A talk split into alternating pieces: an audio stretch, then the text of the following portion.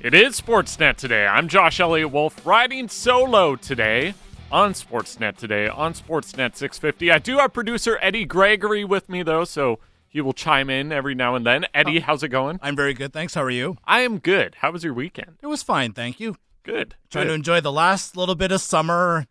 until it's over. Yeah.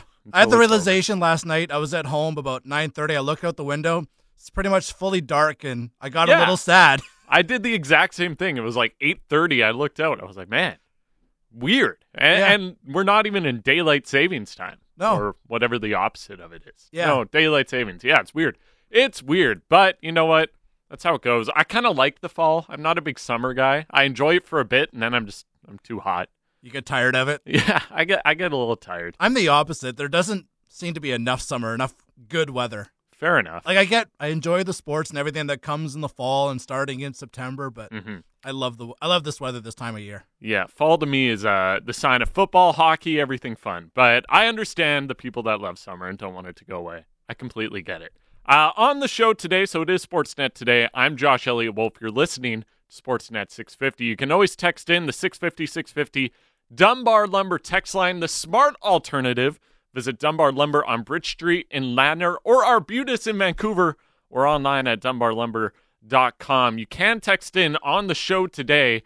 Uh, one thing we wanted to do was project the Pacific Division for two, three seasons from now. So I'm picking specifically 2024 2025 as a season to predict what the standings might be in that year and where the Canucks fall in that. So if you have any takes on that, text in 650 650 Dunbar Lumber text line. Uh, we will read them. Send in your submissions on where you think the Canucks would be, who you think might be at the top. If you don't think the Canucks would be there, I'm going to go through my rankings at one and we'll see kind of how it aligns with the Dunbar Lumber text line. Maybe maybe it lines up perfectly, maybe it does not. We're getting texts about daylight savings time. I will say, I got it right the first time, not the opposite. That's just standard time. You've already struck a nerve. Yeah, no, people are getting on me about daylight savings time. Sorry about that. I'll be better next time. You're a dash one early on in the show. Yeah. First shot of the game. I'll make in. up for it. Yeah. I, as soon as I you said the opposite too, I was like, man, you know what? It's not the opposite. Whatever. We move on. Anyway, uh, so that's at one. I'll go through my rankings. At twelve thirty, we're gonna have an interview with Andrew Gross of uh, Newsday. He covers the Islanders in New York. They made a few signings today. That's kind of the big news. I, I don't want to say big news because it's not really big news, but it's news. Uh, and we'll pass it on because it does have some implications on what the Canucks might do the rest of the offseason, including I've I think I made it three or four minutes into the show before mentioning. You're gonna do it. I'm gonna say it. JT Miller. There it is. Woo! Uh, what they might do if they can still make a move for him or someone like him just along the lines. Obviously, it's not going to be Nazem Kadri. That's for sure. He's in Calgary now. Um, let's start there, though. So the Islanders make three signings. The biggest one, Noah Dobson, three years, four million per season. Um, to me, right off the bat, my first impression of this is that's a really good deal, but it's not as long as I would have wanted. And I think it's probably not as long as the Islanders would have wanted, but they don't have enough cap space to make a longer term deal make sense. He is still going to be an RFA when it expires, so that kind of plays into uh, the Islanders' hands a little bit. But I think if you were Lou Lamoriello, ideally, if you had more cap, you would have signed him long term. But alas, he did say in his media availability today that he wants to see more from Dobson, which I guess I kind of understand, but also he's a right handed young defenseman that might be one of the pillars of your franchise moving forward. It's hard to sign guys like that long term. If you have the opportunity, you probably should. The other two, they signed Alex Romanov, who they traded for at the draft. Remember when everybody thought the Canucks were going to get that pick? They didn't. It went to Montreal, uh, and then it went to Chicago. But uh, they signed Alex Romanov, three years, 2.5 million AAV for him. Uh, probably going to play with Dobson, I would assume, or at least in their top four. And then the other one, not really important, Kiefer Bellows, one year, 1.2. So both of those are kind of whatever. I, d- I don't think any of the deals are necessarily home runs aside from the Dobson AAV. Getting him locked in at 4 million for 3 seasons, even though it is only 3 seasons, is really good to me. Uh, Eddie, what do you think about that? I think the Dobson deal has the potential to be one of the best bargains in the National Hockey League over the course of each season of the contract for those three years. I mean, I think we're just at the tip of the iceberg in terms of just how good Dobson can be. I mean, he's not going to be in that Quinn Hughes, Cale Makar type mold in terms of like the premier young defenseman, but just maybe a shade underneath that. Mm-hmm. And I mean, if he does play to his potential, it just means that that next contract, I guess his third one, is going to be the one that's going to be the big payday and the real difficult contract to negotiate. But the thing is, who's going to negotiate that contract with all due respect to Lou? Yeah, is he going to be 82 at that time, still trying to sign guys? Like, man, that's a, that's a tough look. But I will say, from Dobson's point of view, this is probably a pretty good contract. You get a bridge, you get paid a little bit, but you say, hey, I'm going to be really good in those three years. I would like to make a lot of money when this expires. And maybe the Islanders, they do have a lot of cap committed three years from now. So we'll see how much space they can make. Um, but I do wonder what that next contract is going to look like. So this whole situation that the Islanders, all these three deals, it leaves them with 3.4 million in cap space left. And I know a lot of people were thinking about JT Miller. A lot of people were hoping, and I don't think I, I don't know if they were fully committed to this idea or were just had a dream that it might be Miller for Dobson for whatever reason. Obviously, that's not going to happen now. It was already kind of far fetched to begin with. It would have been great though. But my question is Does this take the Islanders out of the JT Miller sweepstakes? And my answer would be no, because they were already in it before. They knew they had to re sign Dobson, Romanov, and Bellows. But, and now we know how much cap they have left to play with assuming they aren't able to trade someone else that has a bit of a bigger cap hit, maybe is a little past their prime, which is about half of the Islanders roster right now. Uh, but anyway, the Canucks, to make this work, they can retain half his salary or take one of those guys back that I was mentioning. Maybe it's an Anthony Beauvillier, maybe it's someone else. If they did want to make the cap work and Lou Lamoriello did want to add to the forward group. But in doing that, that is only going to drive the price up if the Canucks retain half of his salary or if the Canucks take a contract back, especially because the Canucks don't really have the room to take a contract back unless it's someone that gets paid around 5 million, maybe a little bit more to kind of match up with Miller's salary, but then it kind of puts you in a weird position because how how is how are the Islanders compensating you for that player that they're sending back. So I think if the deal was to be struck between the two teams, it would have to include someone like Aatu Räty, the guy that just had a decent World Juniors for Finland, won a silver medal. He's kind of their main prospect. They don't have a lot of prospects. You would think a team that is old, kind of on its way out, has a lot of prospects. They don't. They have Ratu though, and he's good. Um, so that's where I think it would start if you're if you're the Canucks. I think the other ask, especially if you're taking a contract back, would be an unprotected first round pick. I just don't think the Islanders would be willing to do that. But I think that's where you start if you're the Canucks, and maybe you're able to put a condition on it where, hey, if it's a lottery pick, it moves to the following season. If not, they get the pick. Uh, that's kind of what I would do. And then a second, maybe another B prospect is kind of what I assume the package would be. But again, that's contingent on Miller having half his salary retained by the Canucks or the Canucks taking someone else back from the Islanders. Uh, we do get a couple texts on this. Please ask why what dirt Lou Lamoriello has on Dobson to get that steal. That's from Dan in Fort St. John. I agree. I do think that's a like I think that's just the intimidation factor of Lou Lamoriello as a GM. yes. When you're an RFA, you have no leverage. Yeah, you have no leverage, and the guy that's 80 years old is like, "Hey, I'm gonna, I'm gonna offer you a contract," and you're gonna say yes. I do this my way. I've done it for 30 years this way, and I ain't changing now. yeah, and like, also, you're not gonna tell anybody because if you tell someone, I will find you. You'll be sent off to Lamoriello Island. yes. Um. So that's kind of the Islanders Canucks angle. We are going to get into it more next segment when Andrew Gross joins. Again, from Newsday, he covers the Islanders. We'll get into that a little bit more. I also want to ask about Barzal because Lou Lamoriello mentioned Matt Barzal at his availability today. Said he, well, he mentioned it in a very Lou Lamoriello way. He said, I don't want to comment on contract negotiations, which is very fun. He's such a fun guy. Well, Really he signed for another year, so why talk about it today? exactly. Uh, but he is an RFA at the end of the season. I wonder what his thoughts on all of this are. Not these three signings, but the way the team is kind of constructed and if he sees himself as a fit long term.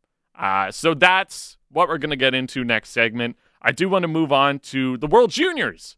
They happened. Question mark. they did happen. They did play the games. They did play the games. How many people were paying attention though? Uh, twenty percent of what would normally tune in in the Christmas time. Probably. It was uh honestly, I will say the gold medal game was happening and I was like, "Oh, it's happening." What what like I had no idea that it was today. I was regularly checking my apps just to see when games are being played because I wasn't sure. Yeah, it was uh it was kind of a mess, but it happened. It's done. Now we can move on. I will say in that gold medal game, the overtime save by Mason McTavish, that was a really good play. That was incredible. That was a really good play. and if if that had happened in like December, I think people would still be talking about it right now. I was in the building here when that happened, watching the overtime. I was a little bit worried that somebody in one of the other neighboring stations might have heard me yelling a little bit because it was a truly incredible play. Yeah, overtime, you put all the stakes onto that. It's one of the most clutch plays you may have ever seen, especially in a World Juniors. Like probably Jordan Eberle's goal is kind absolutely of the main it is. main com-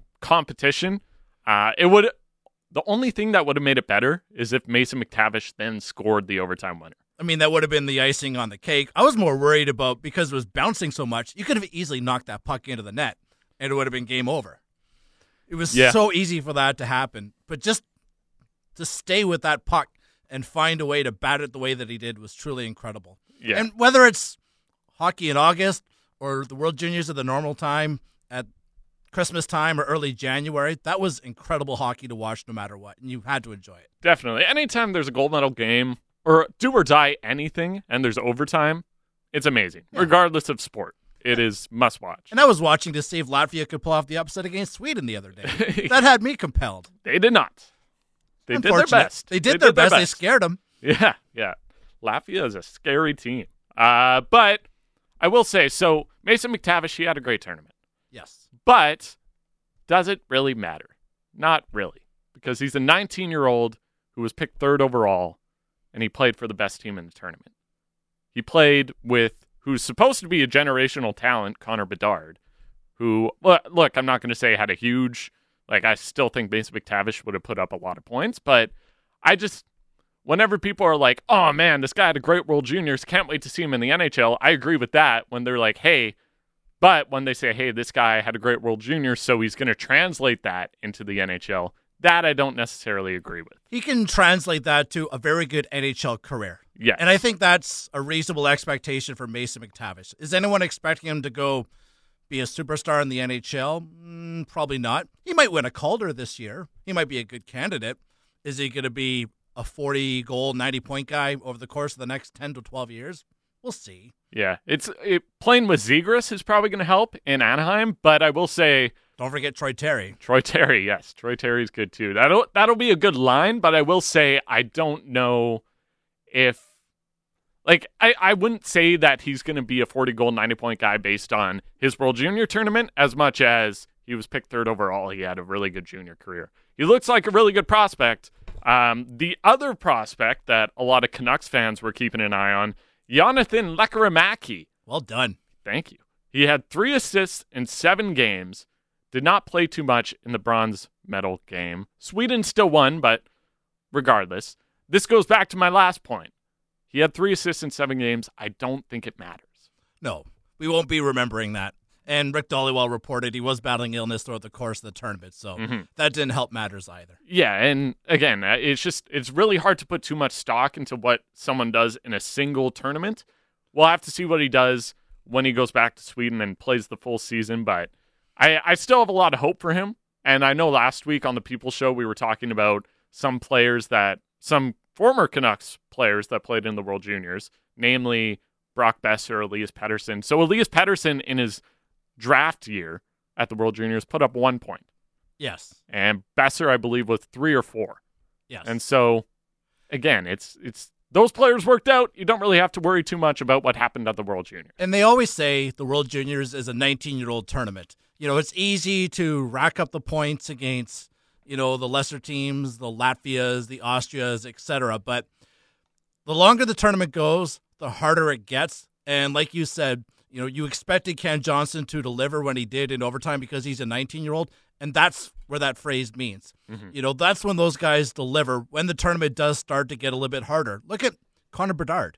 You know, he lit it up early in the tournament, but he struggled a little bit at the end just because of his age.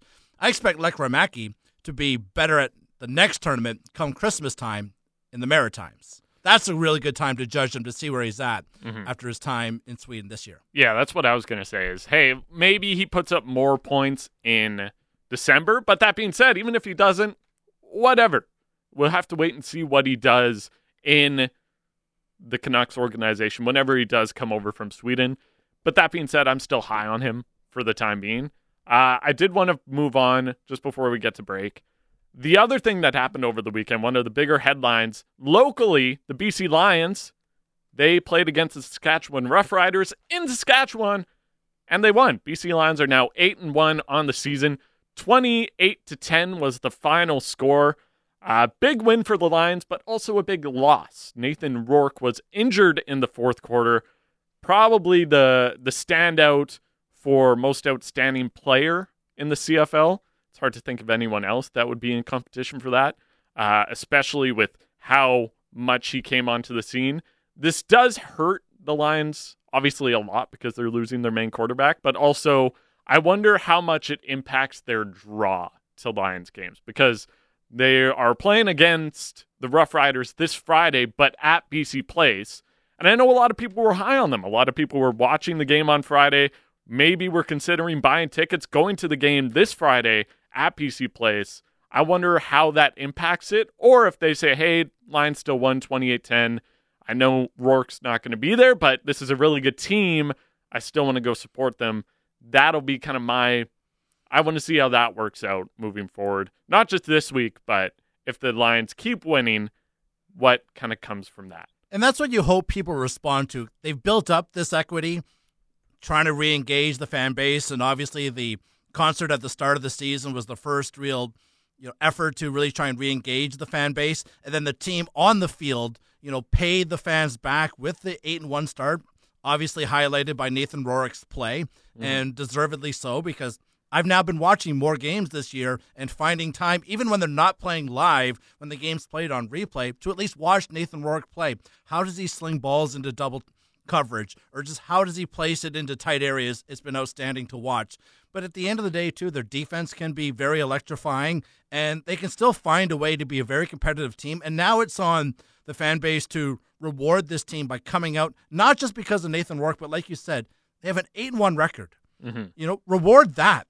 Support the team that way because they're 8 and 1, not just because their marquee quarterback, not just in BC, but in the entire CFL, is down for the year. Go reward this team by supporting them at BC Place now that the weather's starting to cool a little bit. Definitely, yeah. And look, this is still a really good team that I, I wouldn't say was all on the quarterback. A lot of it was because most successful teams in football need a really good quarterback, but we'll have to see what happens this Friday. I do think they've at least earned a few weeks of consistent support, and especially because I, I do want to read the press release. So, uh, the Lions saying after extensive consultation with team doctors and foot specialists, Nathan was diagnosed with a Lisfranc sprain I don't know how to say that word. Lisfranc? Lisfranc? I think you're close enough. We're going to roll with it. He has a sprain in his right foot. Simple enough. It has been determined that the best course of action is for Nathan to undergo surgery, which will happen very soon. The club remains hopeful that the surgery and subsequent rehab will open the door for a return late in the season. So that's kind of the main point is he should be coming back late in the season, if not in time for the playoffs, which is kind of the key. So support the team while you can. I will say I was someone that going into every CFL season, I'm like, oh, the, the Lions are playing. I might watch a game this year. Rourke had made it was must watch for me. Friday, I I was talking to my girlfriend. I was like, "Hey, we have to watch BC Lions game tonight." She was like, "Why?" I was like, "Cause they're important now, and now I have to now I have to actually care about what they're doing." And that's I know it sounds kind of petty, but that's a big step for me from a someone that's probably just a fan to all of a sudden be watching games week in and week out, which is not something I would have done if Rourke hadn't been on the team. And it's something I'm going to continue doing moving forward because they're a really good team and it's more entertaining to watch than you might think.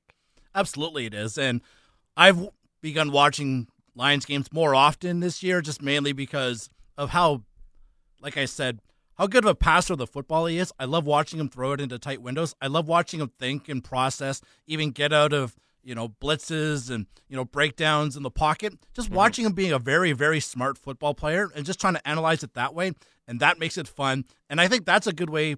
I mean, he's hurt now, so that doesn't help. But if you tried to watch Nathan Rourke from that perspective and try and re-engage the BC Lions that way, I think it was a fun way to reconnect with that football team. Definitely. And it's going to be something we'll keep an eye on moving forward. How much interest is still in the team. Just overall, how the team is doing without Rourke for whatever amount of time he's out, at least a few weeks. We'll have to see how that goes. Uh, again, the Lions do play the Rough Riders on Friday here at BC Place. Um, there's a couple other things we want to get to. We'll have to wait until later. The Jays taking three or four from the Yankees in the Bronx, a really big series for them, and uh, they'll be back in action tomorrow. Also, someone talking about Vasily Podkolzin maybe being better than Brock Boeser, which, okay, whatever. Maybe being better than Elias Pettersson? What? We'll talk about that and more coming up. Up next, Andrew Gross from Newsday. He covers the Islanders is going to join us. That's next on Sportsnet today with Josh Elliotte Wolfe on Sportsnet 650. It is Sportsnet today. I'm Josh Elliotte Wolfe, along with producer Eddie Gregory. I feel like I came in with a lot of low tempo. He really set the music up to be a little, little smooth, though.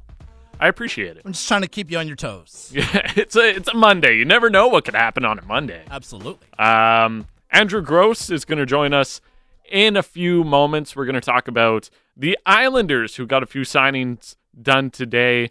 Um, really interesting to see what they do moving forward because this is a team that didn't really do much aside from re signing guys this offseason. We thought they were going to sign Nazem Kadri. That didn't happen. We thought they might make a trade at the draft for JT Miller. They did make a trade. It wasn't for JT Miller, it was for Alex Romanov, who they re signed earlier today as one of the three. Noah Dobson also getting re signed, and Kiefer Bellows also getting re signed. So, a lot of interesting things happening around them. You wonder how much Lou Lamoriello was going to want to go for it in his old age. Like, at a certain point, you just kind of have to start putting the chips in every single year. But also, how much is he worried about the future, if at all? And does he want to sacrifice that for maybe someone like JT Miller who could theoretically go to New York if the salaries match and maybe the Canucks retain? A lot would have to go into the deal, and so I don't think it would be a cheap package coming back to Vancouver, but we would have to see how that unfolds. Andrew Gross from Newsday.com joins us now. He covers the Islanders, who did make a few signings today. Andrew, how are you? Hey, how are you? Thanks for having me on. I hope your summer's going well. Doing well, yeah. Appreciate it. Hope everything's good out there as well. Uh, I wanted to get right into it. The Islanders making a few signings today. The only one that kind of surprised me was not giving Noah Dobson more term, but obviously there's a lot of other things going into it. But the annual salary really seems like a home run to me. What did you think about that? Yeah, and I and I, I had the same thought of you as you did, and I asked Lou Lamoriello about that whether you know he had tried to make a longer term deal with Noah because it, it would seem like this is the type of guy that if you can lock up long term, you do.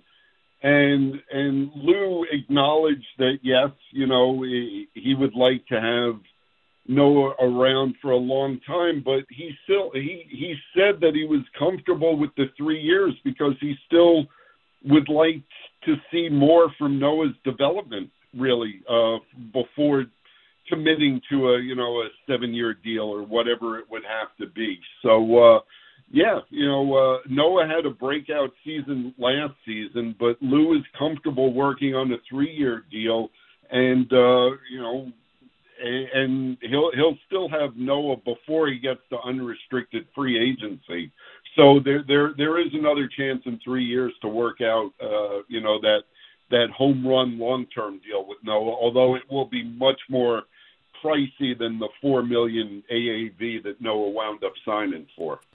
Yeah, and we're kind of seeing that here in Vancouver with uh, the Canucks. Were because of cap situation, they were only able to re-sign Elias Pettersson for three years, and now they're going to have to pay quite a bit more if he breaks out the way they hope he does in the next three seasons. But with Dobson, I'm kind of wondering what they want him to improve on in that time. Is it the defensive game? Because as you mentioned, he kind of had a breakout year, or are they just kind of hoping that he shows a little bit more over that three seasons? Um, I, I think it's just the consistency. You know, he's he's he's been brought along slowly his first two NHL seasons, and then last year, really, you know, the reins were taken off of him, and, and he was a you know he was a day in day out uh, defenseman. He was on the uh, top power play unit. He actually led the team in power play points. And I, I think before committing whatever it would have to be over a seven year deal to Noah, and you're you're probably, you know, baseline, you're starting at six, six and a half million per season to get him to commit to that. I think Lou just wants to see more of the same for another year or two, you know, and and I think I don't think anyone doubts that that's where this is trending. That Noah Dobson at 22, going on at 23, is this is just the start for him. He, he's going to build from here. The other defensive signing today in the draft day trade was Alex Romanov for three years at 2.5. What kind of impact do you think he'll have with the Islanders on that defense?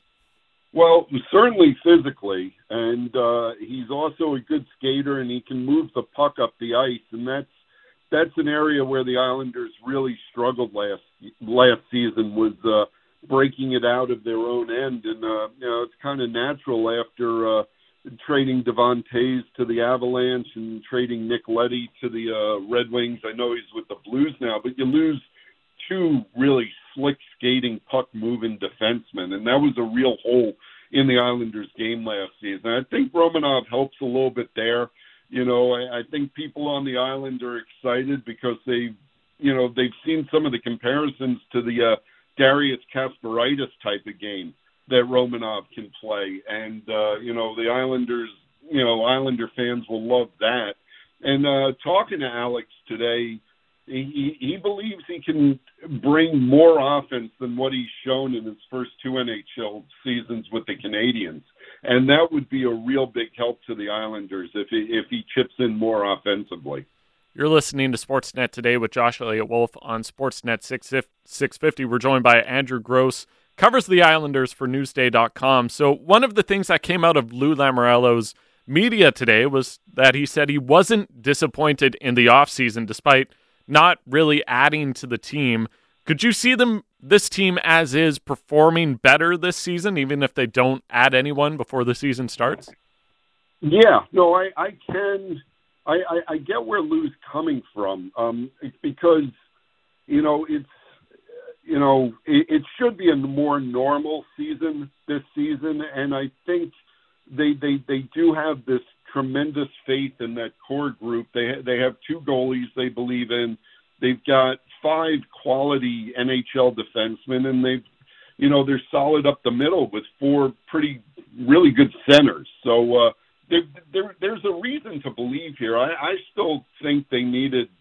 You know, I know they were in on Gaudreau and they were in on Nazem Kadri, and and I understand why they were because they need to bolster their top six forwards and they need to bolster their power play. And uh, but I, I, you know, the the fact that they're not going to have as messed up a schedule and they're not going to play, you know, February on last season, they were literally playing every other day and uh, a lot of four and sixes, and, and they just ran out of gas.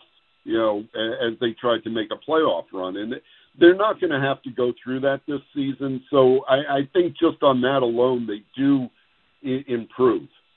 You mentioned Nazem Kadri, and I wanted to touch on him a little bit. It seemed like he had signed in New York, and we were just kind of waiting for an announcement. And then obviously it didn't work out, and he landed in Calgary. Is that a miss for the Islanders with that contract, or do you think they they did good avoiding that seven by seven?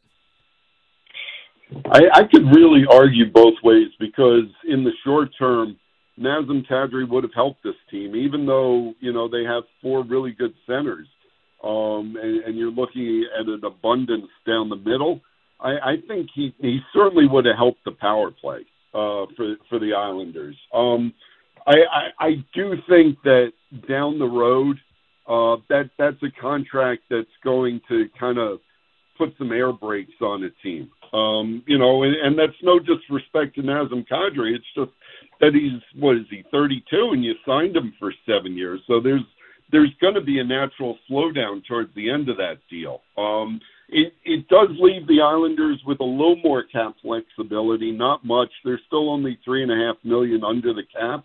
Um, so, you know, in order to have brought in Kadri or Gaudreau, if he had been even faintly remote, faintly remotely interested in the Islanders, which I don't think he was. Um, they, they they had to move out some salary, and I think what Lou was kind of talking around today was uh, he couldn't move the salary. He he talked about you know if, to to bring in something, he felt like he was going to have to give up too much, and you know to move a, a Josh Bailey's salary or or, or you know uh, he probably would have had to thrown in a really high pick, and I, I don't know whether he was uh, willing to do that. And uh, you know, he probably would have had to move on from an Anthony Beauvillier uh, to create cap space, and I think he thought that that would put his team, as, as he said, you know, you can't downgrade the team to improve it, and that's where he felt he was, and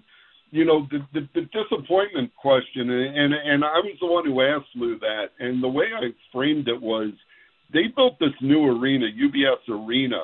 Um and and part of the idea other than you know obviously increased revenue and better financial stability for the team was they really you know wanted this arena to be a selling point to marquee free agents and uh, I've been writing this summer that the fact that they couldn't attract a Gaudreau or a Nazem Kadri, um, even with this no, new arena, was a disappointment. Had to be a disappointment to the franchise. So that's the way I phrased it to Lou. Um, and he sort of turned it around and made it a bigger picture thing about no one should be disappointed, and he believes in his team. But you know, still, uh, it remains to be seen whether Lou and the Islanders are going to be able next off season to to to sell this this group and this arena to to marquee free agents. So yeah, as you mentioned, they missed out on Gaudreau, they missed out on Kadri. Uh, a lot of Canucks fans who are hoping that the Canucks can make a move for or to trade away JT Miller see the Islanders as kind of a logical landing spot just based on them missing out on those two guys, but still seemingly needing someone like Miller who's just an elite top six forward. Do you see a fit between the two teams? Like, I struggled to see how the salary would fit A, but also what the Islanders would be sending back that would be enough for the Canucks. Well, yeah. Uh, I mean, like I said, uh, the, the the tradable parts on the Islanders really, you're looking at a Josh Bailey who's got, you know, a couple of years left at five million, or uh, per season, but you know, uh, with with some diminishing production as as he kind of goes on the other side of thirty. Anthony Beauvillier, uh, you know, he's in at one point uh, four point one five million uh, through twenty four. Um, he's a tradable asset. Um, but I, I don't know how much either one really excites the Canucks uh, for what they want to do. So that's why I'm saying, you know, uh, Lou would have to include probably multiple high-end draft picks, and I think that's where Lou is a little reticent. And look, a play as a player, just from the Islanders' standpoint, I, I think JT Miller would be a perfect fit um, for for the style that Lou Lamoriello and and Lane Lambert are, are trying to put on the ice. Uh, you know, I, I covered JT when he came up with the Rangers, and you know, it's been really fun covering his career and seeing him develop into this really elite NHL player. And he would he would fit in perfectly with the Islanders for this season. But then you really got to, you know, I, I don't know how there's any salary cap room with what the Islanders have to do uh, with re-signing Matthew Barzal uh, next off season. How you're also going to be able to fit a JT Miller under that salary cap. One thing I wonder about is obviously Lou's getting a bit up there in age, and I I wonder, and I I kind of don't know, but is there a fear in New York that the Islanders may be going all in on a roster that can't really go too far just because Lou wants to get that one last or couple couple shots at a cup before he eventually retires? Um, you know, I, I, I don't know that I, I I agree with, with with your point, but I don't know if that's necessarily how everything comes together because you know, knowing Lou back when he was with the Devils, you know, 20 years ago, this is the way he thought at age 60, let, let alone, you know, he's going to be 80 in October. And I, I will say this: uh, when, when it when it comes to Lou Lamoriello's age, he is not. He's as sharp as they come, and I I wish I was in the shape that Lou Lamoriello was in. You know, he's he's in fantastic shape. Um, but yeah, it, Lou Lamoriello does not believe in the word rebuild or reload. He's he really is always going for it. So I I don't think that's a function of his age or his contract status or anything like that. He just he always believes in giving his players on the ice in the organization a chance to win this year, and, and every year is this year. And you know, it, it didn't work out towards the end of his Devils run um, 2012 run to the Stanley Cup final aside, um, you know, his last two, three seasons there were kind of down seasons. Um, and he, he could be going that direction with the Islanders in terms of, you know, kind of getting the cupboards a little bit there uh, to to go for this season. But uh, you know, there are there are a few prospects in the pipeline. Maybe not as many as other organizations right now, but there, you know, specifically Aatu Räty um, with, with Finland. I think there's a lot of excitement that he could be something the team builds around in the future. Uh, last thing I wanted to touch on was uh, Matt Barzal, and you mentioned it. His uh, Lou didn't really seem to want to talk about it. Like he, he doesn't really seem to want to talk about a lot of things. Um, but he's an RFA after this season. Do you see him signing long term with the Islanders, or my my fear is that Barzal might not do that just because the roster it, there's a lot of older players on it, and like you mentioned, there are a few prospects, but I don't know if the pipeline really makes it seem like they have a lot of uh, long term success. What do you think about his future, Barzal, in New York? Yeah, I mean, certainly when, when we've talked to Matt about it, and he has not hesitated um, in, in expressing a desire to be here long term. But I, I also agree, and I've, I've written that the Islanders have to kind of show him that that it's worth being here. That they're they're they're going to build a, a team that's going to compete year in and year out. I, I think this season is really important uh, in terms of showing that to Matt Barzal. On, on the other hand, you know, he's going to be a restricted free agent. He does have arbitration rights coming up. So, you know, for all we talk about offer sheets and all that, Matt's options after this season are, are really limited. Really, I mean, if, if the Islanders want him back, he's going to be back here. Uh, it, you know, at least for another couple of seasons. So I'm not worried about losing Matt Barzal after this season, but I, I would be worried about losing him as an unrestricted free agent if, if, if Lou can't build this roster a little bit uh, to be a little bit more potent. And I, I know Matt does get frustrated with because he plays such a unique game and they really struggled to find players they could put on the ice with him last season. Um, and, and I think that was a frustration. And they do need to get some complementary line mates for Matt Barzal uh, at, at, some point. He is Andrew Gross. You can follow him at A Gross Newsday. Uh, Andrew, appreciate you taking the time today. Uh, Josh, pleasure talking to you, and uh, hope the rest of your summer goes well. For sure. Thanks. You too. That is Andrew Gross, covers the New York Islanders for Newsday.com. A lot of interesting things coming from that. As we mentioned, I, I just really wonder if Barzal sees a future in New York with the Islanders because, I mean, if I were him, I look at the roster and I'm like, man, there's a lot of 30 plus year old guys on this team, not a lot of prospects. Can this team really improve enough to be a Stanley Cup contender when I'm in my prime. And I think the Islanders, when they made those back to back trips to the conference finals, however you want to classify them against Tampa Bay, that was a lunch bucket type of team that worked their tails off to get as far as they did and push Tampa Bay. And they probably played to the peak of their ability when it comes to that roster. Is there a next level with what's left there Tampa or on Long Island to get to that next level? I don't think so. Yeah. I think they maxed out. And it, it might have been the product of having Barry Trotz as their head coach and pushing them the way that he did because they were such a tough out. Yeah, and that's the other thing. Barry Trotz isn't there anymore. I wonder how that plays into it as well, as far as trying to get free agents to sign in New York. You don't have that coach anymore that's like, hey, you know what? He can build a system that most players have success in. So we'll have to see what Lane Lambert does there. Maybe that kind of revitalizes Matt Barzal. Maybe he's able to put up more of the offensive numbers that I think we all assume he's capable of more, but has just been limited by the system on Long Island. I do wonder, though, if he looks at that and says, hey, I'll take a bridge. I want to walk to UFA. Obviously, the Islanders are going to do everything they can to keep him. He's their best player, maybe aside from Elias Sorokin, but I would probably put Matt Barzal there. He's their definitely their most important skater.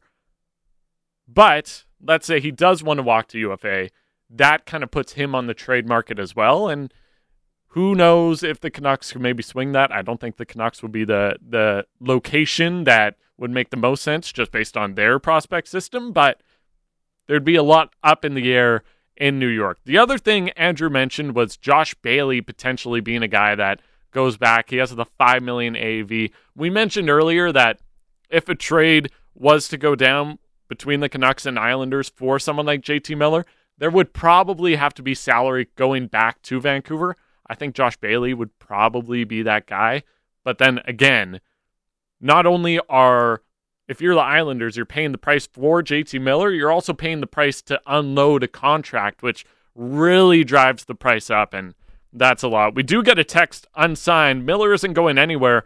As much as you guys over at 650 want him gone, he's our best player. He was your best player this past season. Do you want him to be your best player for the next seven seasons? And that's the thing.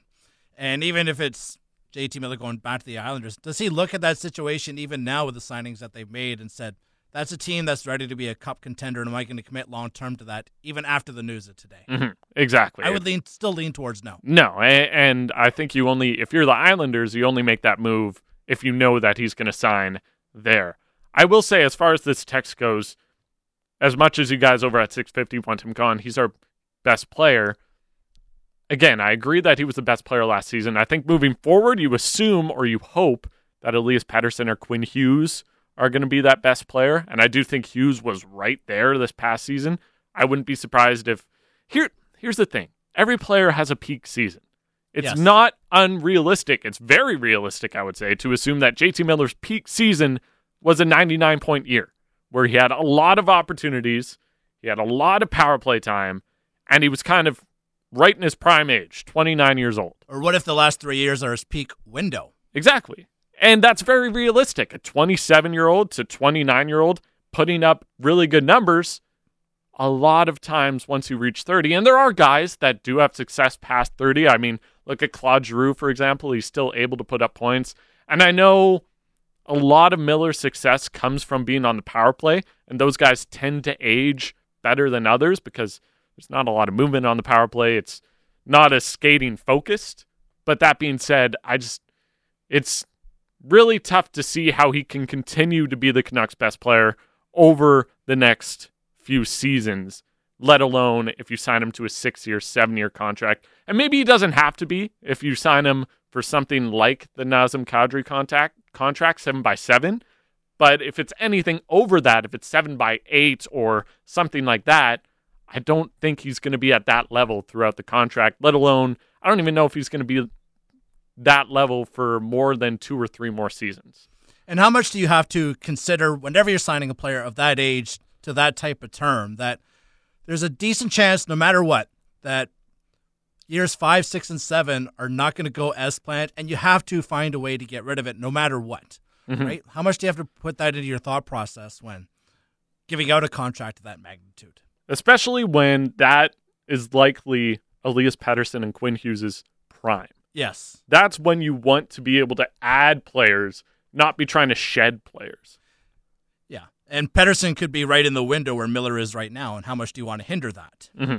And so we'll have to see how that goes. We got a lot of text on JT Miller.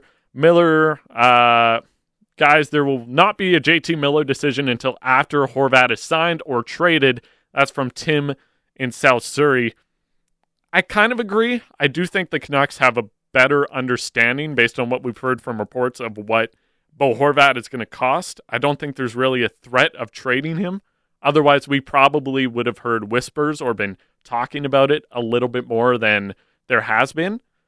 That's why the JT Miller conversation keeps coming up, is because it seems like Horvat's the logical fit to sign long term. He's your captain, he's a few years younger. I do think Miller is probably the better player. Personally, if I had to choose one, I would choose Miller but it seems like man- Canucks management is pretty intent on extending Bo Horvat.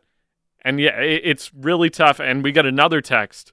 People who think JT Miller is staying don't understand the cap. How do we keep JT and Bo, then re-sign Pettersson at the end of his bridge? And that's the big issue. Is it seems like you can only have one, and maybe you can be really creative. You can fit all three in, but it's going to be much easier if you just re-sign Bo Horvat figure something out with JT Miller, whether that be a trade or whatever. And then that gives you some clarity on, hey, okay, we have this much cap for Elias Pettersson. We have to fit him in that window. I do think, again, and we this isn't news, but I think the Canucks are only going to be able to fit one of JT Miller or Bo Horvat, Bo Horvat in that cap situation. And whatever happens with JT Miller, it is going to be the one move that's going to have the biggest and most significant ramifications of the franchise going forward. Definitely. It, it's going to make or break the next few years. Whether you trade him, whether you sign him, or you let him walk for nothing. Because we know those are the only three options, and all three of them have significant ramifications that will have ripple effect elsewhere. Uh, we do get, so we're going to hit the break soon. I do want to get this text in. Marcus and Gibson's Eddie, would you take a season with Miller and he walks, or you can swap Miller for Nylander? Is somebody trying to tap me in the back of the ankles and trying to poke the bear? I see what you're doing there, Marcus. It's a nice sunny day. I bet it's beautiful in Gibsons today. I'm not taking the bait on that one. Right. Still early in the day, though. Yes, we'll, we'll get to it later. This is uh, Sportsnet today with Josh Elliotte Wolfe producer Eddie Gregory alongside me. Uh, we will be back. I mentioned it earlier. I want to talk a bit about the future of the Pacific Division. We'll do that next on Sportsnet 650.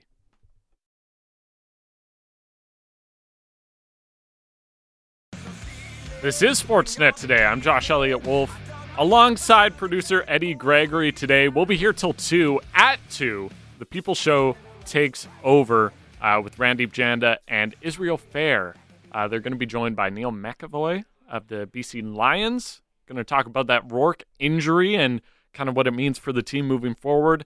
Uh, also, at, so that's at 2.30. At 3.30, Don Taylor, weekly guest. He's going to join. Probably going to talk a little bit of Lions and more. Never know what he's going to talk and about. And keep you up to date in the world of sports. Keeping you up to date in the world of sports. Little pen flick and you're done. Absolutely. Woo! Gets me fired up. Uh, so they're going to have that at 2 o'clock. Next segment, so at 1.30, I want to talk a bit about the Jays weekend in New York. They were able to take three of four against a struggling New York Yankees team. Uh, Jays not in action today. They will be in action tomorrow.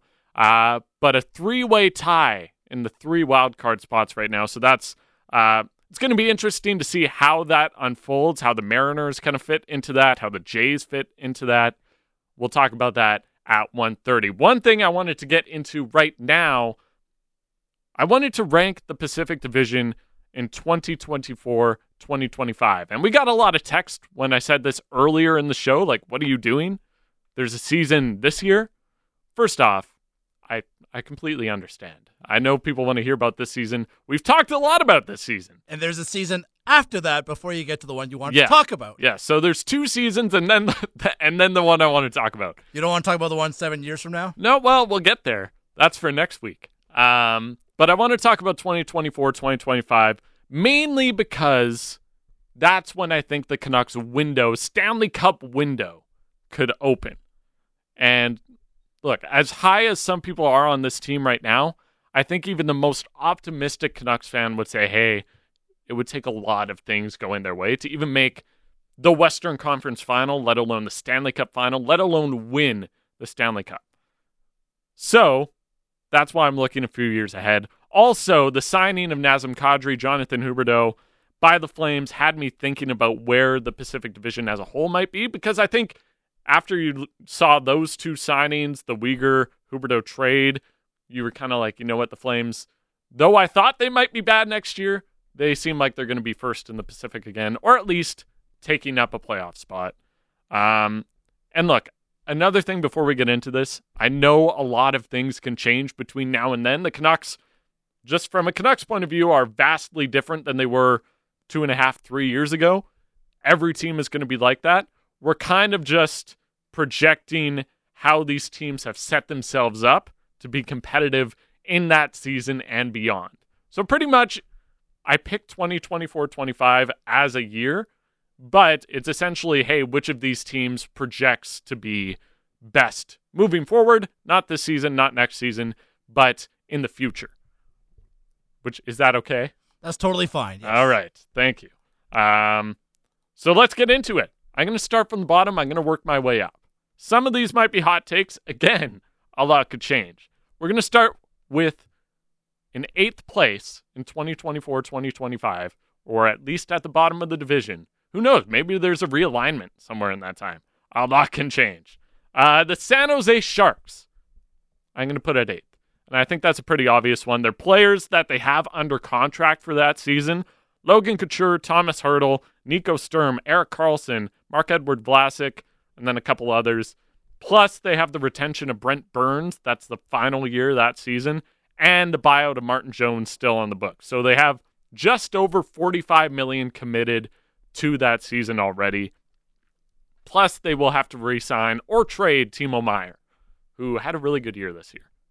Um, so I wonder how that would go, and we'll see how that unfolds for the San Jose Sharks. But the other thing is, I do think it would be really hard to see how they shed a bit of salary in that time.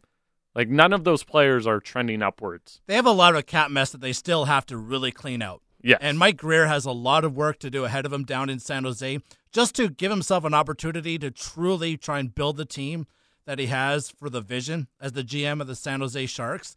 And you just think maybe in two years' time is just when that mess is starting to be cleaned up. And then that's when the draft picks and whatever else Grier does in San Jose will just start to kick in. So that might just be the start of the real rebuild, rebuild and you know the reopening of the window or the climbing of the mountain, so to speak, for San Jose to get out from this mess. Yeah, that might be their rock bottom, so to speak. Yes. Of two, three years from now, it's going to look bad. And maybe maybe they're able able to figure something out. Maybe some of those players have a bounce back. Like I don't think Logan Couture and Thomas Hertl are necessarily negative value, but you signed them for a long time when they were already pretty old. It's gonna it's not gonna age very well. San Jose probably needs one or two like top five or top ten franchise pillars in the next couple of drafts to really put them on the right path to rebuilding properly and cleaning out from this mess. Yes. Okay. So seventh, moving up to seventh, the Calgary Flames.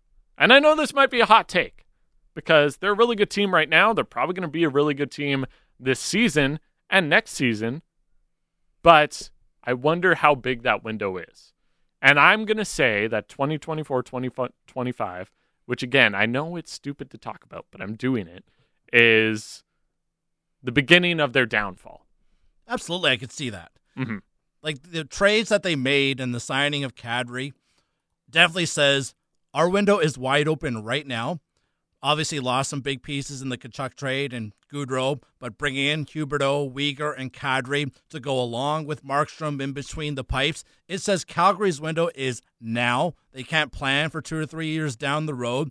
What's going to happen with Daryl Sutter in a few years' time? I mean, a lot of those big contracts that they have are really close. They're just past 30 years old. And mm-hmm. as we know, you know, it doesn't age well in and around that 30 mark. Yeah. So I do. So they have a few players on the books. So Huberdeau, Kadri, Mangiapane, Blake Coleman, Rasmus Andersson, Jacob Markstrom. That's who's on their books for that season. Plus, they'll probably extend Mackenzie Weegar, which right now, without Weegar on the books, is 38 ish million. So look, they they can add quite a bit. The other thing is they have a lot of players expiring before that time. They have Elias Lindholm, they have uh, Chris Tanev, Tyler Toffoli, Noah Hanifin. So not only do are those players, and look, a lot of those players are kind of old. You're probably not going to re-sign them, but the guys that you do want to re-sign are going to be due for pay raises if they continue to play as they have been. So that's the Flames. I do think they have a couple decent prospects, but I don't know if they have enough to make up for it. They have Dustin Wolf, the goalie, who I think is going to be good and might step in for Markstrom, but aside from that, I, I I don't know. I'm a little I'm a little down on the Flames past the next couple seasons. In sixth, I'm going to put the Vegas Golden Knights. So projecting their system, the Vegas Golden Knights I would have in sixth. Uh, their players under contract, so they have a lot of players under contract long term.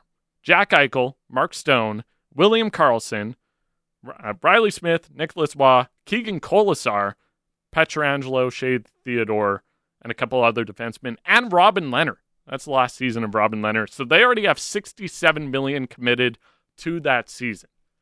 I do think guys like Jack Eichel are still going to be worth their contract at the time, and I don't really question whether or not that's going to work out for them. I just wonder if they have too much committed and they don't really have enough space to do other things and add players. Like we're already seeing them this season be a team that might not make the playoffs or at least is in a conversation of, hey, you're in a similar spot as Vancouver and LA. You're battling for that last playoff spot. And the biggest thing with them is you mentioned it, Robin Lehner. We don't know what their goaltending situation is going to be like. You know, what's their long term solution? It's such a critical position. And I think you have to plan for it because their track record says so. Vegas being Vegas, and by that I mean taking another big swing at whatever shiny object becomes available the next two years. Mm-hmm. Until they prove that they can say no to the big shiny object, you have to assume that they're going to still want the big shiny object, whatever becomes available. Right? And I kind of love it, honestly. Like, if I was a fan of a team, anytime there's a good player on the market, I would want my team to be going after them. But we're seeing it catch up with Vegas now.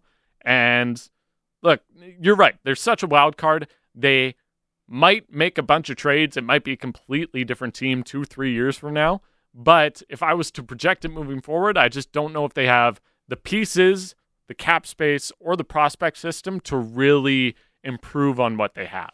And what most traditional expansion teams do is build from the ground, and you know, young prospects might finally be coming to, you know, bite them in the backside, so to speak, mm-hmm. six or seven years in. Definitely. So I might even look if you want to flip Vegas and Calgary, that's fine. I just think they're both going to be on the downswing at that time, though. I do think in the next year or two they are going to be very competitive. My fifth, who I would have in fifth, two, three years from now, three, four years from now, the Seattle Kraken. And I will say, I do think they'll be on the upswing at that time. It's hard to be on the downswing from where they are now, but so on the books, they have 45 million committed three years from now. Jaden Schwartz, Andre Burakovsky, Oliver Bjorkstrand, Yanni Gourde, Jared McCann, Brandon Tanev, Jamie Oleksiak, Adam Larsson, Philipp Grubauer. So a lot of the main themes on these teams that I'm laying out, they don't really have a goalie prospect that seems like they can pan out long term. And so Philipp Grubauer is on the books he doesn't. We saw what he did this year. I don't think he's the guy in Seattle long term, and they don't really have anyone in the system to fill that spot. I like Matty Beniers and Shane Wright a lot, so the spine of that team looks really good long term. And I do think you look at Oliver Bjorkstrand, I think that was a really good trade. I just wonder if they committed money to a lot of players that are middle six players, kind of what the Canucks did, and that might come back to bite them. Plus, they don't really have too many defensive prospects, so I could see their build taking longer than two or three seasons. Like I I think this is a pretty stereotypical expansion team, very different from what Vegas did in that this is going to take a while for them to be good. And eventually when they do build that up, it could be a really really good team that could be challenging for cups and challenging the Canucks for like starting that rivalry, that Pacific Northwest rivalry that we thought might start last season. The Canucks just won all the games and Seattle was bad. But that would be cool to see. I could also see them very easily being lower than Vegas and Calgary if Seattle's prospects don't pan out as quick as they hope they would, or if Vegas and Calgary take another season or two to drop off so far.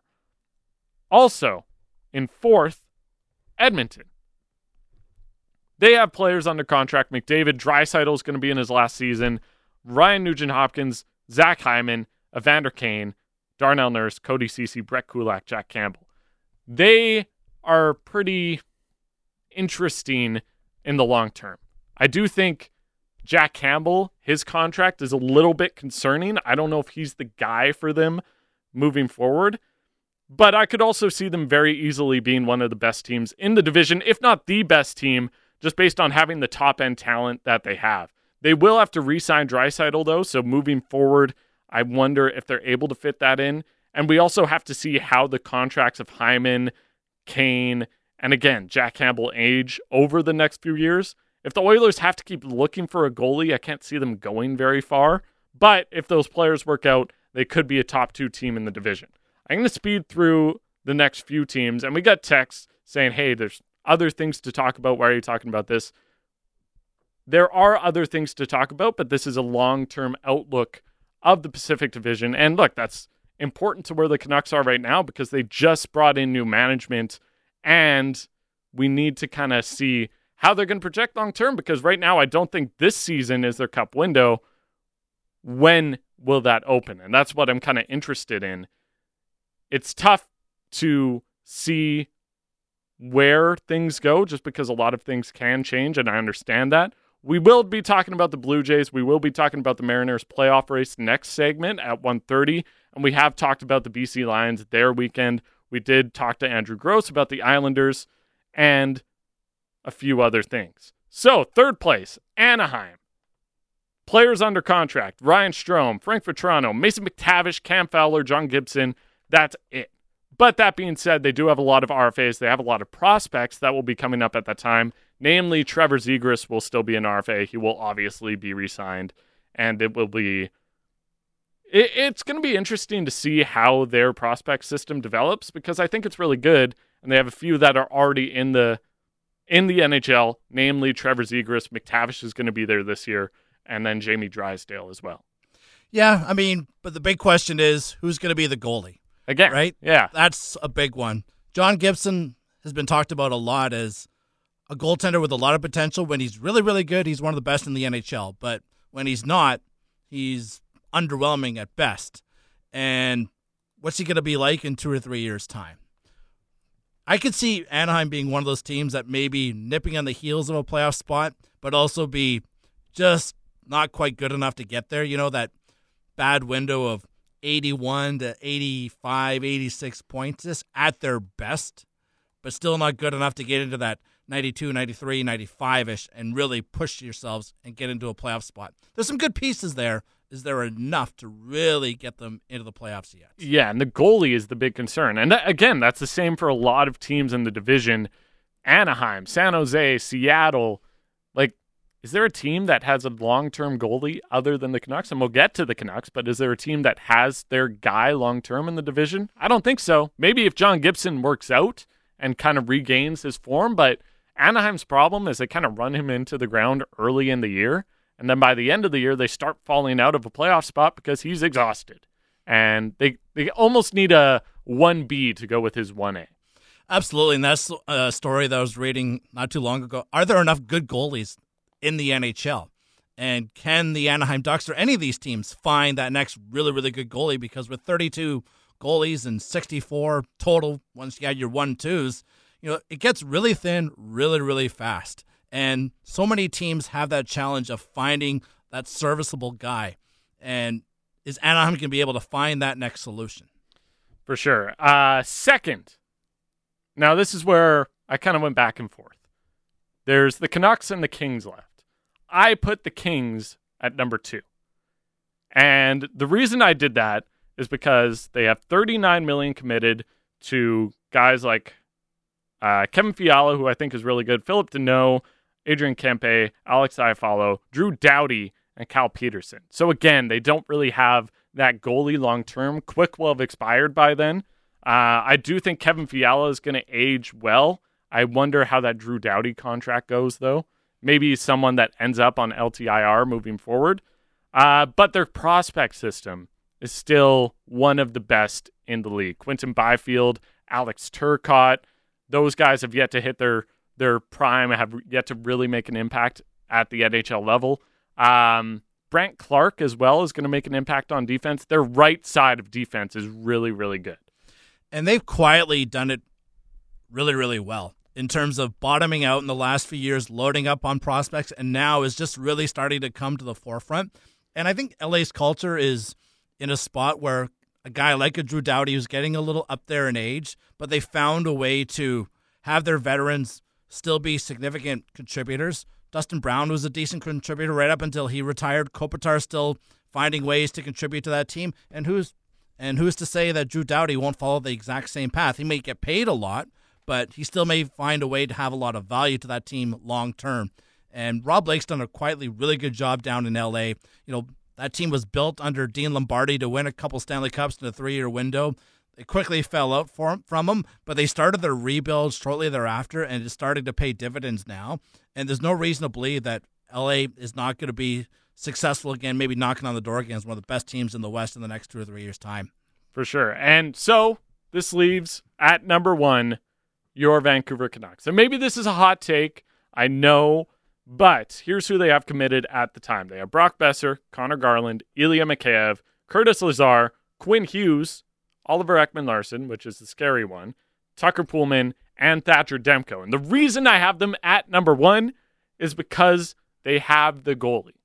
And that's the biggest thing. That's the hardest thing to find in the NHL right now is a young goalie who can be your guy moving forward. And I think only a few teams have that. The Rangers have that with Shesterkin. The Lightning have that with and Andrei Vasilevskiy. The Islanders maybe have it with Ilya Sorokin. There are a few guys around the league, and there's probably more Jake Oettinger in Dallas, but the Canucks have the guy. And I think they're the only team in the division with that number one. Put it on the board. That's your guy moving forward. Goaltender. And He's signed to a very team friendly contract through his prime. Absolutely. You can't argue with that point, but do the Canucks have the enough goalies, plural, to make to maximize the potential in Thatcher Demko? You know, take some of that workload off his shoulders so years four and five of that contract are still very, very valuable and, you know, a bargain in the NHL. How do you maximize Thatcher Demko's potential? In terms of finding the right workload for him. I'm Definitely. just playing, playing a little devil's advocate. No, your I point, get what you're saying. Your point is bang on. You can't argue that the you can't John Gibson him though. You no, can't run him into the ground and then that last two or three years of his contract look pretty bad. And then you wonder what if. Yes. Like what if say the Canucks have another year like this year, other than the bad start, but they're competitive, and for whatever reason, Demko runs out of steam by you know the middle of March, and you know they're limping towards maybe not getting into the playoffs because they've overworked Demko in October, November, December. Mm-hmm. And a lot of this does depend on what number the contracts for Pettersson, Horvat, and if you keep Miller, that changes uh, a few things as well. But I think the benefit that the Canucks have is most of the teams that I mentioned will either be exiting their prime or trying to get into their prime. Whereas I think the Canucks will be right there. Pettersson and Hughes will be at a perfect age. Demko will be. Horvat will be kind of at the tail end of his prime years, I would say. But they have a lot of other players that will be coming up in Pettersson, or sorry, in Podkolzin, Hoglander, and a few others. The prospect system is what needs work, and that's maybe why you trade someone like JT Miller. But that being said, I think the main piece, and I, I think a lot of people would have much more confidence in this team if they can find that right-handed defenseman for Hughes, Hughes which is uh, much easier said than done. And that goes to, I think, what I said earlier. The long-term ramifications of whatever happens with JT Miller will really be felt at that point in two or three years' time, whether it be the assets that the Canucks get in a trade or you know the players that they can't bring in because they've signed JT Miller to a long-term deal, or even losing JT Miller for nothing, right? And that's where you have to really think about the impact of the JT Miller situation, regardless of how it turns itself out. It may be paying or maybe having a big impact, as you say, in 24 25. For sure. So that's how I project all these systems playing out. I picked 20, 24, 25. I have a lot of text in the text inbox saying, hey, this is dumb. Don't do this. And I get it. But it was more of a projection of how these teams are going to develop. I picked a random year. Sorry, I picked the random year. It won't happen again. Uh, but that being said, until you're looking for the next time to fill a segment and get people riled up. Yeah, here's the thing as well. When can we prepare for the 27 28? We, we need to fill segments sometimes. And yes. this just filled it. And yes. I do think it's interesting. It's interesting to see how these teams might develop. And there are a lot of things that could happen in that time. I'm very aware. But I think the Canucks have set themselves up in the midterm to be decent, having or have a pretty good shot at opening that cup window if they execute well over the next two or three years. And I put them with teams like the Kings, like the Ducks, who I think might have other issues that the Canucks will maybe have to a similar extent, but not as bad. So there's that. We are going to talk more about the Canucks next segment because there was something that came out about Vasily Podkolzin. And is he better than some players on the Canucks that we might not have even thought to put him in the same conversation as? We'll talk about that next segment. This is Sportsnet today with Josh Elliotte Wolfe and producer Eddie Gregory on Sportsnet 650. It is Sportsnet today with Josh Elliotte Wolfe. Last half hour until we pass you off to the People Show with Randip Janda and Israel Fehr. I'm alongside Eddie Gregory right now. We're talking uh, a little bit of hockey, a little bit of football earlier in the show. You can always download the podcast in uh, Sportsnet today. I think it will be. We'll find out. Sportsnet today. That's where I've been told to upload it to. So yes, it is Sportsnet today because the Sportsnet Tonight page is no more. So Sportsnet today you can find it on sportsnet.ca slash 650. You can also text in the 650 650 Dunbar Lumber text line. Uh, we are going to talk about weather eight years from now. That's what Nathan Comox wants us to talk about. You know what? I think it might be sunny. August 22nd, 2030. I think it's going to rain. Yeah, well, let's place our bets. Put it down now. Absolutely. I'm gonna I'm gonna say partly cloudy. You know what? I you I, said sunny. Now I you're gonna go sunny, partly cloudy. I'm, I'm, locking in partly cloudy. No, you said sunny. You know you can't change it. Fair enough. You know what? And I I'll said take it's gonna that rain. too. I'll take that too. That's got clouds, so I think I'm gonna win. So I'm gonna win twenty bucks and call you on it in eight years' time. you're you're a little bit bolder than I am with the rain. That's a that's a tough call, but hey, you know. I've lived what? in Vancouver my whole life. You're right. You're right. It's a safe bet. Um, but no, we are going to talk about. I don't know if you saw this quote, Eddie. Um, but it was making the rounds yesterday. I did, and I shook my head. this is from Pete Jensen talking about Vasily Podkolzin. Pete Jensen, I believe, writes for NHL.com about fantasy rankings and, and stuff of the sorts. Uh, but he was talking about Vasily Podkolzin in fantasy hockey. And he said, two to three years from now, I expect Podkolzin to be the best winger on the Canucks, which, you know what, fair. Maybe, maybe he will be two to three years from now. I just talked about two to three years from now for a whole segment. Beat that, Pete. Uh, but here's where it gets a little iffy. He says, all due respect to Brock Boeser, which you know what? Maybe you're a little low on Brock Boeser. Maybe you the you don't see rookie Boeser anymore, and you say, hey, he's a he's a really good second line forward, but he's not your best winger. But then he also says, all due respect to Elias Pettersson. And that's, I think, where the fighting words start Woo! to kick in. That's a spicy take, which you know what? I appreciate spicy takes, but that's a little too spicy. Yeah. It's he, here's the thing. My first issue with it is Pettersson isn't a winger. I know Elias Pettersson played on the wing a bit this season. He played there because he was kind of struggling to start the year.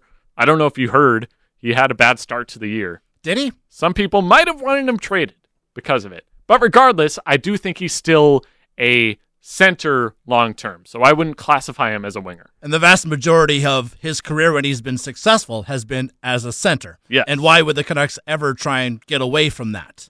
Yeah. You know? And they've, they've invested on Elias Pettersson basically being the franchise center for the next. I mean, he's only signed to a three year deal, two more years left, Yeah. but plan on him being the franchise center for the next five to seven years, you would think. as he should be. And I think the Canucks, even though they played him on the wing a bit last season, they still see him as a center. They're not like, hey, you know what? The ship sailed on Pettersson as a center. He's still that guy, especially with the two way game he plays. And- and also, even if he was a winger, he's going to be better than Podkolzin. And I'm really high on Podkolzin. Absolutely. And what if Podkolzin is just a great up and down winger, bangs and crashes and goes to the net? But the thing with a statement like that, especially in a market like Vancouver, is Vancouver's going to see it and Vancouver's going to nitpick it because Vancouver nitpicks everything. And you have to know what you're talking about, even if it's just online or in the internet. I don't know where this person works, but it's going to be seen by people in Vancouver and people are going to react to it. And We will find it. and yeah, Yeah. it has become a segment now at 1.35 in the afternoon on a Monday. Yeah. Monday, August 22nd. Wait a, I dare you to say something about the Canucks right now. I will find it. Uh, but that's crazy. It, it got me thinking about Pod Podkolzin's outlook, though. And when I saw, look, we can ignore the Pettersson thing. I don't think a, anyone can be convinced that Pod Podkolzin is to be pe- better than Pettersson. If he is, that's really good for the Canucks because that must mean Pod Podkolzin really worked out or it's really bad for the Canucks because Pettersson completely fell off. But we're not we're not even going to talk about that. What interested me was the Boeser part because I can see a route to Vasily Podkolzin being better than Brock Besser, especially two way. Absolutely. And have we, what is the best for Brock Besser at this point? I would say like a 30, 35 goal year, 65, 70 point season, which is really good. Yes. When do we see it? That's the other big question that we have. Yes. Right. And I think it's reasonable to expect when are we going to see the best out of Brock Boeser in a Vancouver Canucks uniform? Because the clock is starting to tick. It might have been his rookie year. And that's not no fault of his own. He had a lot of off ice issues going on this past season. I do want to see how he bounces back this year with maybe a bit of a clearer focus on what's going on on the ice. Uh, hopefully that works out for him. But I do not only like I think Boeser can reach a another level, but I just think Podkolzin has two or three more levels to go. Yeah. I mean, I think at the end of the day, if Boeser at his peak, he'll probably be the better finisher than Vasily Podkolzin. But Podkolzin might be better than Boeser in other areas that don't get all the limelight. Maybe it's the physical work along the boards. Maybe it's in a two way game. But mm-hmm. if Boeser finds his peak as an offensive contributor, it'd be hard to argue that Podkolzin is better than Brock Boeser. It would be. So let's say, let's put this scenario out there. Let's say Vasily Podkolzin, or sorry, let's say Brock Boeser has a 65 point year, 30 to 35 goals. That's his peak. Let's say in the same peak for Vasily Podkolzin is around 50 to 55 points, 25, 30 goals, but he's a better two way player and also like here's the other thing about Pod Podkolzin. I really want to see how he performs in the playoffs because he seems like a guy that can really turn it on. And that's just it, right? You can throw out, you know, all these milestones, like you say, 30 goals and 60 plus points or 25 and 50. You know, it's that's where, you know, the real value of players gets measured. And it's hard to, you know, compare that with milestones, like you say. Yeah, Right? It's hard And- to quantify it. It is really hard to quantify because, as you know, I'm I'm a details person, and I love you know the importance of details in hockey, and That's why you love William Nylander. that's another slash in the back of the ankle. that's another. And look how they've done in the last five years. I think enough. I think that's that's going to be my case until proven otherwise. But if you know Pod Podkolzin becomes that key penalty killer, or maybe that key matchup guy that allows Brock Boeser to become a more dynamic offensive scorer collectively, maybe their collective talents combined ultimately push the Canucks over the top. And how do you quantify that? Yeah, it's it's going to be really tough to even if they both hit a peak, it, it'll be hard to kind of grade them against each other. So text in 650 650 who you think might be better between the two, maybe between the three. Maybe you think Podkolzin might be better than Pettersson. Text that in 650 650. I wanted to get to something. We're going to replay Giulio Caravatta uh, from the morning show. He was talking about the BC Lions, color commentator for the Lions, but we're going to do that in a few minutes. Before that, I wanted to talk about the baseball over the weekend. The baseball. They played it.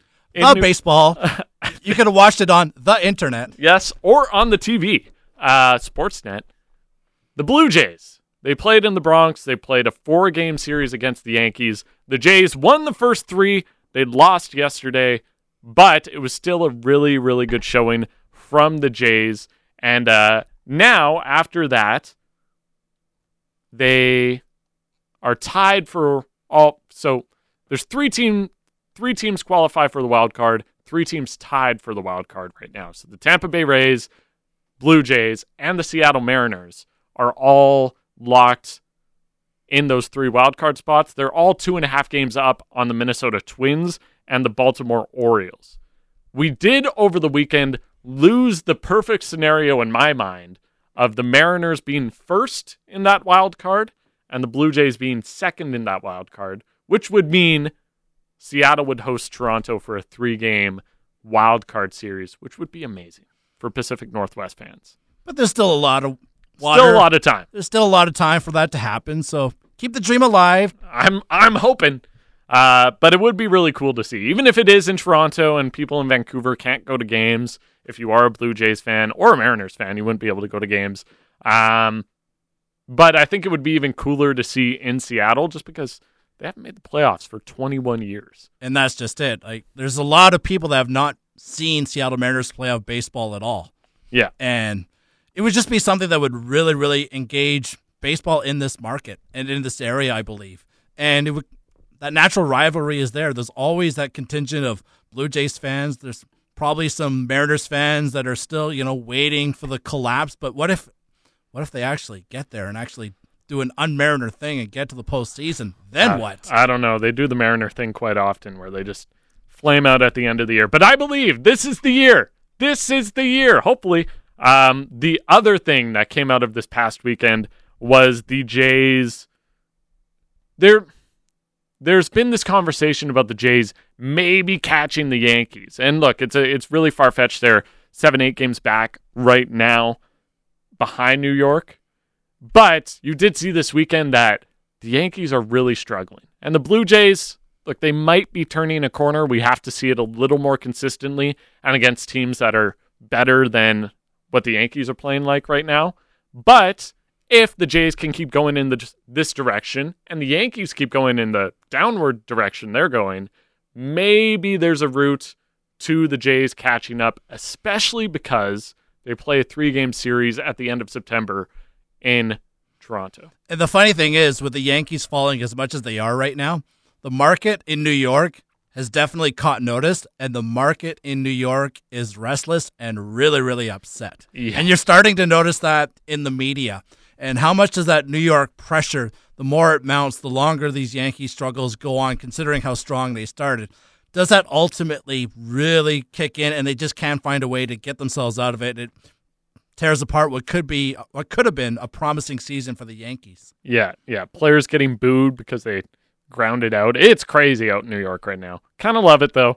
Uh, so it's an off day today for the Jays, but they start a series against the Red Sox at Fenway Park tomorrow. Okay, so I mentioned it.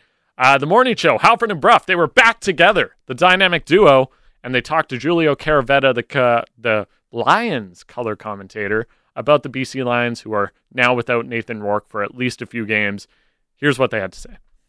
Yeah, no, no question. Uh, devastating news, right? Um, you know, Nathan uh, was having such a fantastic year, and the team was off to a great start, and uh, you know, there just seemed to be such a great vibe uh, around the team, and uh, you know, people were interested in going back to the games. So, um, yeah, you know, what, what what else can you say? I mean, it's it's it's football; it happens. But uh, really, I just feel sick for Nathan. You know, he's such a he's such a good kid uh, who's worked extremely hard, um, and all the success that he's having um, is so well deserved. Um, and you know, we're all going to just wonder what could have been. Um, the year he was having was, or the year, the numbers he was putting up, you know, would you know could have been historic. Um, but we'll never know. Uh, so unfortunately for him, um, he now has to try to rehab that thing. And, you know, I the you know what how I what, you know the way I know Nathan. I, I mean, I'm you know that he is going to give everything he possibly can to get back as quickly as he can, and whether that can happen or not, I'm not sure. You know, I'm, I'm sure uh, I was like everybody else yesterday, looking up a, a Lisfranc injury on Google, trying to figure out what it was. So, um, you know, some reports are, you know, he could come back. Others are saying it's going to be a long process. So we'll just have to wait and see. Yeah, I was gonna I was gonna ask you what you know about the Lisfranc injury, and uh, you know as much as I do. We were talking; it was named after a, a French surgeon back in the Napoleonic days. Ah, okay, uh, it, but I mean, long story short, it seems like this is one of these injuries that you cannot rush the recovery period, yeah. or things could get worse and it could become a chronic issue. Nathan Rourke is a young guy; he doesn't want a chronic issue.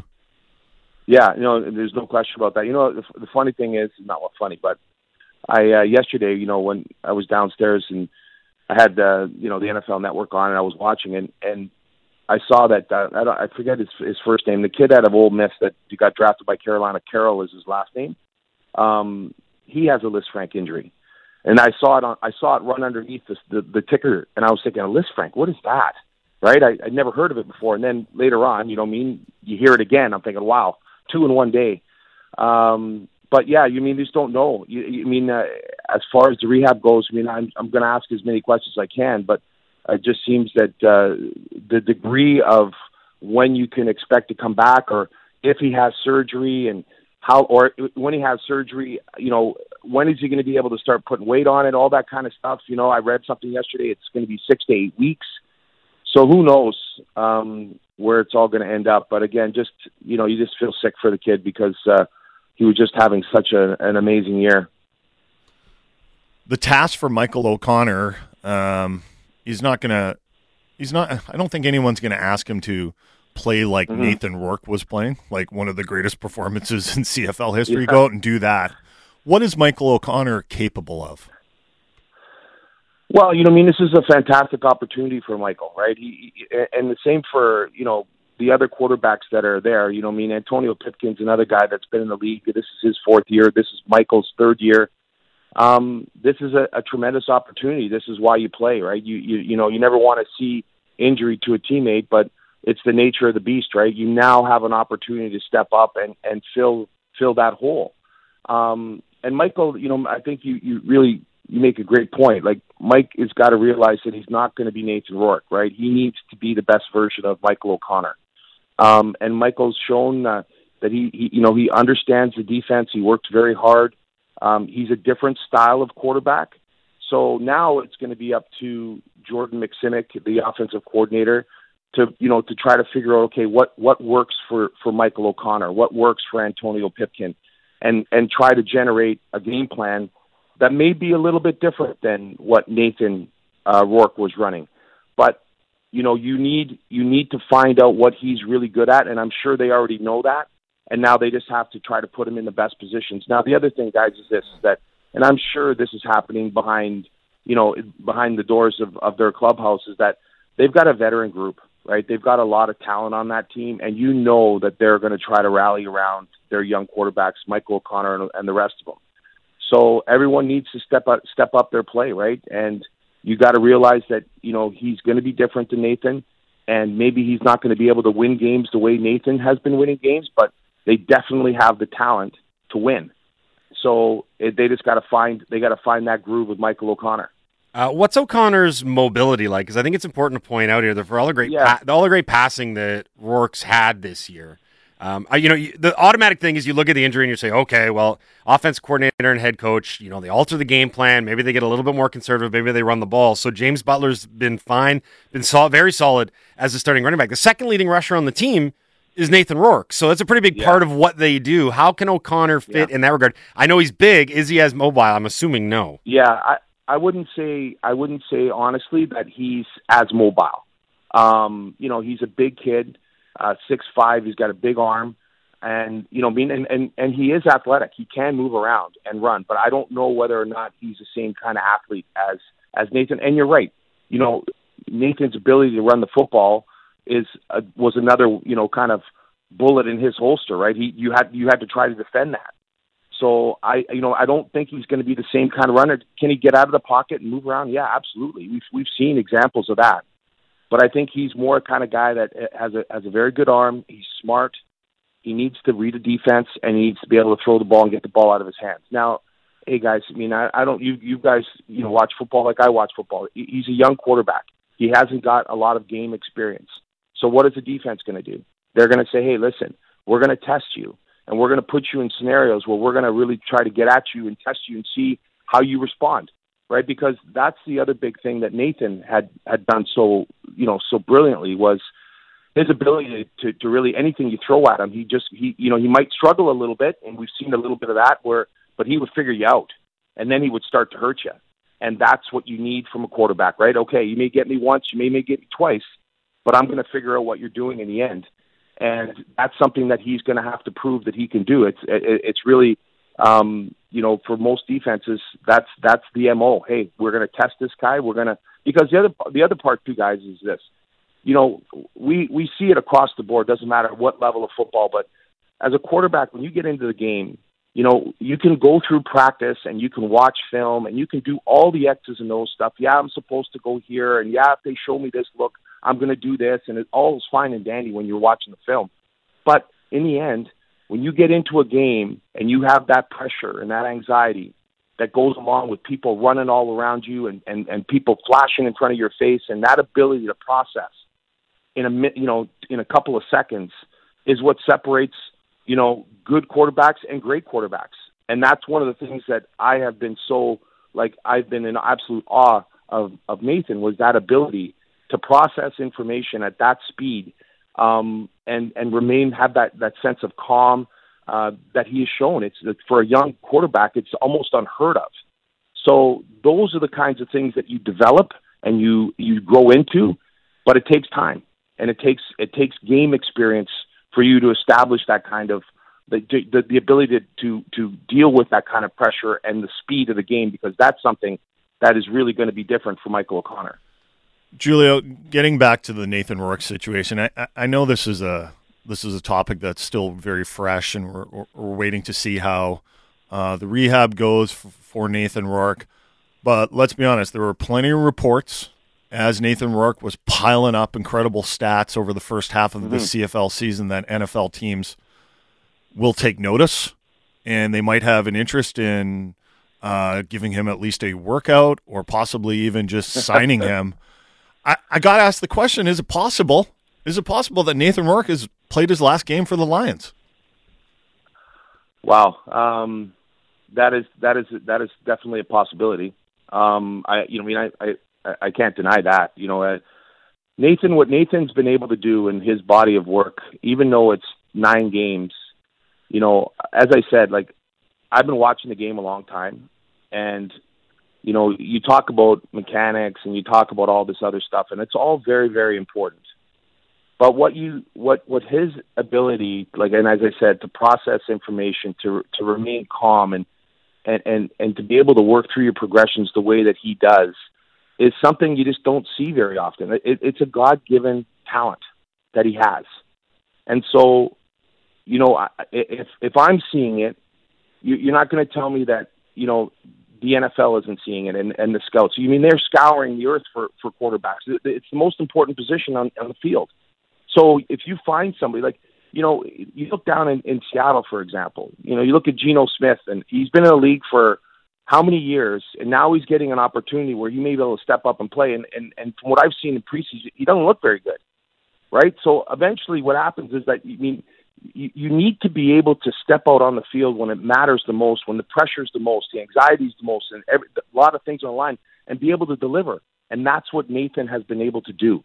Whether that translates into the NFL, I don't know. I, I, I would think it will. Um, everything that I've seen tells me that he can definitely play down there.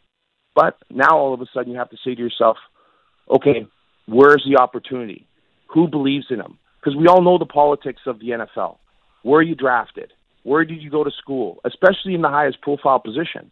So is someone going to see what they see on film and see what a, uh, what he does in a workout and say, "Hey, this guy's good enough to be our backup. This guy's good enough to push our starter." Whether that happens or not, I don't know. I mean, that is still yet to be determined. But everything that I've seen to this point tells me that he is more than capable of doing that. Uh, one final thing, because I like stoking the flames of controversy here on the Halford and Brough Show on Sportsnet 650. Uh, he Nathan Rourke gets injured against the Saskatchewan Roughriders. Is that just a coincidence, or is there something else there given yeah. their history? No, I mean, I, I, I, that's just a football play. I mean, it's just unfortunate that uh, the way that he got tackled, and and uh, but I, I didn't. There, there's nothing there. I mean, I, I know that. Uh, they are, you know, they've obviously had some issues with uh, player discipline and all that kind of stuff, but uh, I didn't see anything on that play. That that's just a football play. It just happened that you know way his foot was tucked underneath him and the way he was brought down. Uh, it just is it's just um, unfortunate. It just happens in football. So um, I don't think there's anything there. That was BC Lions color commentator Giulio Caravatta on with the morning show Halford and Brough. Uh, Lions, by the way, without Nathan Rourke, will play this Friday against the Saskatchewan Roughriders at BC Place this time, uh, hoping to improve their record to nine and one, keep the good times going, hopefully until Rourke comes back, and then you know what, you get into the great times, and then you get into the playoffs, just win a win a little Grey Cup, and you have a good time. Uh, that's going to do it for Sportsnet today. The People's Show is coming up next. I'm Josh Elliotte Wolfe. Randip Janda and Israel Fehr will be taking over. Uh, BC Lions co-GM Neil McEvoy is going to join at 2:30 to talk a bit more about that Rourke injury and the rest of the season for the team. But that's going to do it for Sportsnet today. Thank you for listening. I'm Josh Elliotte Wolfe with producer Eddie Gregory on Sportsnet 650.